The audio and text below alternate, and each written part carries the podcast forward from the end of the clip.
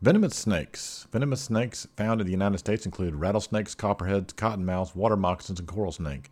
A venomous bite is called an envenomation. Although death from venomous snake bites are rare, a worker with a severe venomation or allergy to snake venom can die from a venomous bite. Each year, an estimated 7,000 to 8,000 people are bitten by venomous snakes in the United States, and about five of those people die.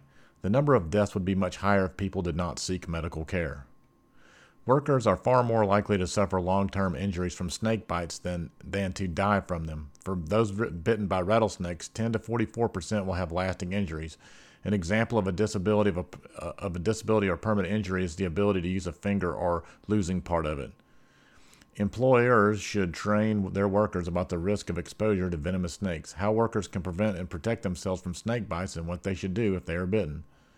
Rattlesnakes are the largest venomous, venomous snake in the world, and many species live in the United States habitats. With their coil or stretch out, they can quickly and accurately strike one third or more of their body length from any position. Rattlesnakes may use rattles as a warning when they feel threatened, although they do not always rattle before biting. They also may be found sunning themselves near logs, boulders, and open areas. Rattlesnakes live in many habitats where people work, including the mountains, prairies, deserts, and beaches antivenom is recommended for the treatment of signs of progressive envenomation. U.S. geographical region across the United States. Copperheads vary in color from reddish to golden tan. The colored bands on their bodies are typically hourglass shaped. They have a deep facial pit between each eye and their nostril. Copperheads are found in the forest, rocky areas, swamps, and near sources of water like rivers. Most adults are about 18 to 36 inches long. They are not usually aggressive, but will often freeze when frightened and will strike in defense if threatened, contacted, or interacted with.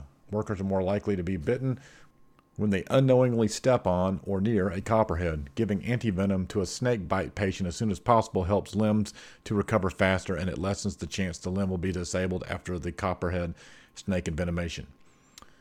Eastern states. Adult cottonmouth snakes average 50 to 55 inches long. The adult snake skin is dark tan, brown, or nearly black with a vague black or dark brown cross bands. Juveniles have a gold, bold gold cross pattern or brown or orange with a yellow tail. Cottonmouths are usually found in or around water.